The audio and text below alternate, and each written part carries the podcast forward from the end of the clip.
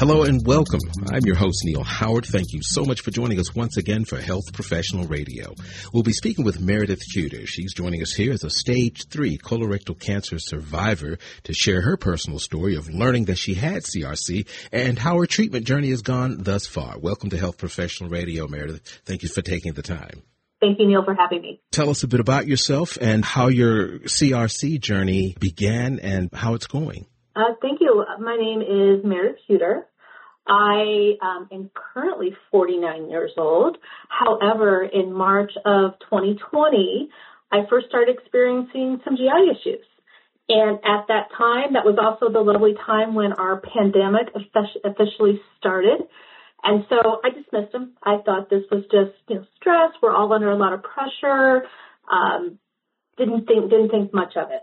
But the issues progressed and, um, or didn't change.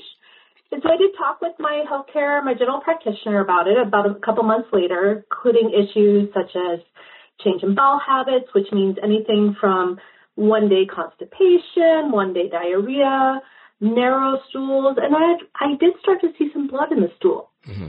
And so I did talk to my general practitioner about this, and she attributed it also to stress, change in diet, and you know potentially hemorrhoids from uh, my my pregnancy, which was by the way 11 years prior to that date. So of course I wanted to think it was just that and not anything worse. So I agreed with her and kind of went on and, and dealt with my symptoms that I was having. Um, unfortunately, they didn't go away. And at that point, I, I knew I needed to advocate more for myself. Mm-hmm. And so in November of 2020, I pushed to understand more. And um, and one thing that when I did start this journey, then in terms of pushing and advocating, um, I learned a lot in a very short time period. Mm-hmm. Um, on top of you know, once I was diagnosed, and the diagnosis occurred in terms of first having a diagnostic CT just to look at the, the bowel area, which should identify some inflammation. Um, and so then I was quickly scheduled for a colonoscopy.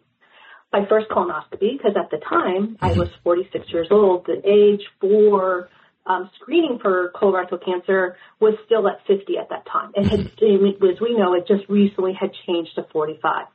So this was not going to be a top of mind. It was not part of my standard care, um, but it was necessary after the diagnostic CT um, did identify some inflammation and challenges um, in my bowel. Given that you were diagnosed with colorectal cancer at age 46, mm-hmm. what can you tell us about what you learned about the importance of screening and, and early detection? I learned a lot. This was, I was thrust into this world of colorectal cancer. I had no family history, so I had no information, knowledge coming into this new world that I was about ready to, to enter and be now fully immersed in.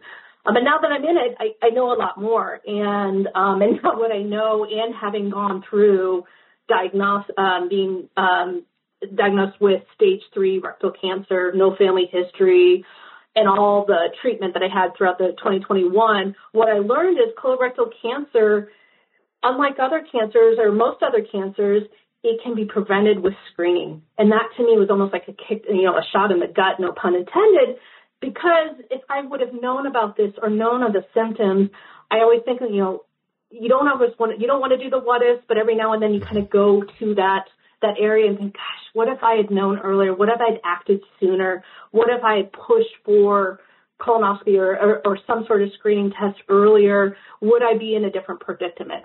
Because with colorectal cancer, specifically with colonoscopies, that is a screening method that can help prevent cancer, meaning as the physician is um, performing the colonoscopy, if polyps are found, they're removed at that time because one, the doctor wants to investigate to identify whether or not they're precancerous or cancerous polyps. But that means you're getting that removed at the time mm-hmm. of your screening, which um, I unfortunately did not get that advantage since I was diagnosed um, at 46 with my initial colonoscopy. You said that you knew so little about it that you didn't even have any mm-hmm. misconception, but you've learned a lot. right. Clear up some of the misconceptions that you learned of so that other people who may have strange thoughts about CRC can dispel those misconceptions.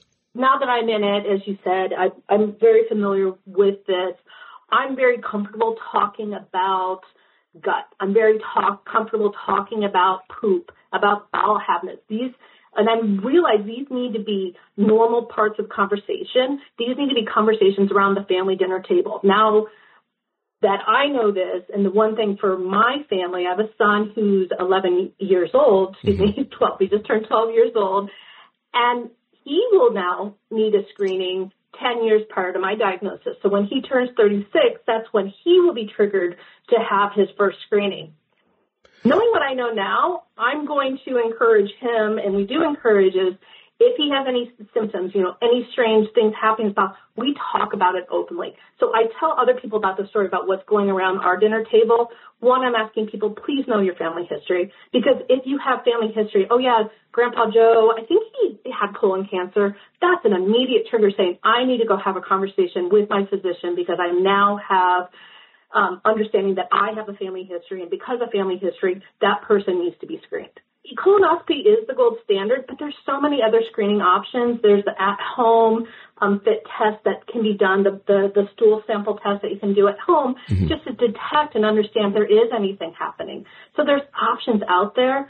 And at the end of the day, if someone is just so nervous and doesn't want to go forward with that colonoscopy because, oh my gosh, I have to fast or I have to do this and I'm going to be laying down on the table and everyone's going to see everything, I just kindly remind them that I would much rather have a colonoscopy than spend my one year that I did in treatment and now for the rest of the, my life having kind of hanging as a shadow. Am I going to have a recurrence? Is mm-hmm. this going to happen to me again? What is my, you know, what is the rest of my life going to look like because um, I now have stage three rectal mm-hmm. cancer? I am currently two years out from my last treatment. Um, I actually just completed my two-year scan, so I'm happy to say that I still have no evidence of disease. That's kind of what we call, we like to call it, what we say is we're NED, N-E-D, no evidence of disease. So I'm very happy to be NED. And um, yeah, and my my hope is, you know, I'm going to continue my surveillance. The plan is always surveillance in that first five years.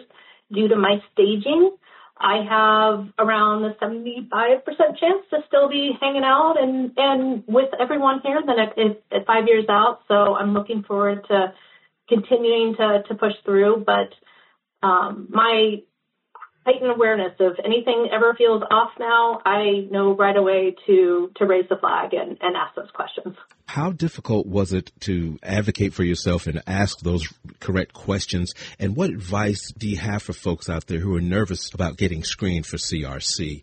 It's a great question. Um, for myself, as, as you heard, it, it took me a while to advocate because – I think my main limiter was I was afraid to hear the answer. And we have to get over that because there's the treatment and the opportunities that we have today to the sooner we can catch something, the better the outcomes are for us. So for me, I was afraid to hear the answer. So I tell people, you just have to go for that answer, whether it's an answer you want to hear or not want to hear. You need to push forward and understand what's happening to yourself be your best, you're the best advocate. You know what's happening. You know how you feel. You know when something feels different. And if someone dismisses you, you just have to push. And if you can't get past that, that initial person, go to someone else. I've always said, now that I'm in this world, second opinions, get them. Don't even think twice about it. No, once, you know, go for that second opinion because more information, more people listening to you, you'll have an opportunity to understand more and actually find out what that answer is. Well, Meredith, it's my understanding that you're affiliated with I Am 45. Can you talk a little bit about that and uh, give us some insight into it? Absolutely. This was a this was a survey that was conducted just to understand um, people's awareness around um, screening. The, the, the age for colorectal cancer screening had moved from 50 to 45, and um, you know, from my own personal experience, I at that time the screening was still at 50 and I didn't know to look for and, and understand what the what to ask for at that time. But what the survey had understood is that there was a lack of awareness around the risk factors, whether or not it was family history, if it was based on your your background um, as well. And and for me, I had you know kind of that fear. I didn't necessarily concern myself around the stigma, but fear and stigma for two additional reasons why people may not be jumping in to immediately get that screening once they turn 45. Um, but n- me, as someone who has had colorectal cancer, I am currently in um, survivorship and surveillance mode. I tell people screening is the best thing you can do for yourself. A colonoscopy, um, if that is your screening methodology, is also helps to um, prevent cancer at the time of screening because of removal of the polyps. And to do a colonoscopy versus my, you know, full year of chemo, radiation, and invasive surgery that left me with a permanent ostomy, I would take a screening at 45 any day over everything that I had to go through and what my family had to go through. So I highly recommend it, regardless of the fear, regardless of the stigma, um, and just knowing your family history to, to take advantage of that screening opportunity, which is now at 45. Is there a website where our listeners can uh, get more information that you're aware of? Yeah, there's a couple um, within the U.S. There's a couple of great um, colorectal um, societies. One is the Fight Colorectal Cancer Organization, and the second is the Colorectal Cancer Alliance. These are two really strong um, societies within the U.S. that help to support and provide education around colorectal cancer as well as help to support advocacy um, for the disease and just and just to help the, um, people with questions um, who are in it and also your caregivers. I mean, that is such a big part of this whole journey is being able to support the whole the whole person, including the caregiver. It's been a pleasure speaking with you, Meredith. Thank you so much for joining us here on Health Professional Radio. Thank you so much, Neil. You've been listening to Health Professional Radio. I'm your host, Neil Howard, in conversation with Meredith Huetter. Audio copies of this program are available at healthprofessionalradio.com.ae, also at Anchor, Spotify, and be sure and subscribe to our YouTube channel at youtube.com Health Professional Radio.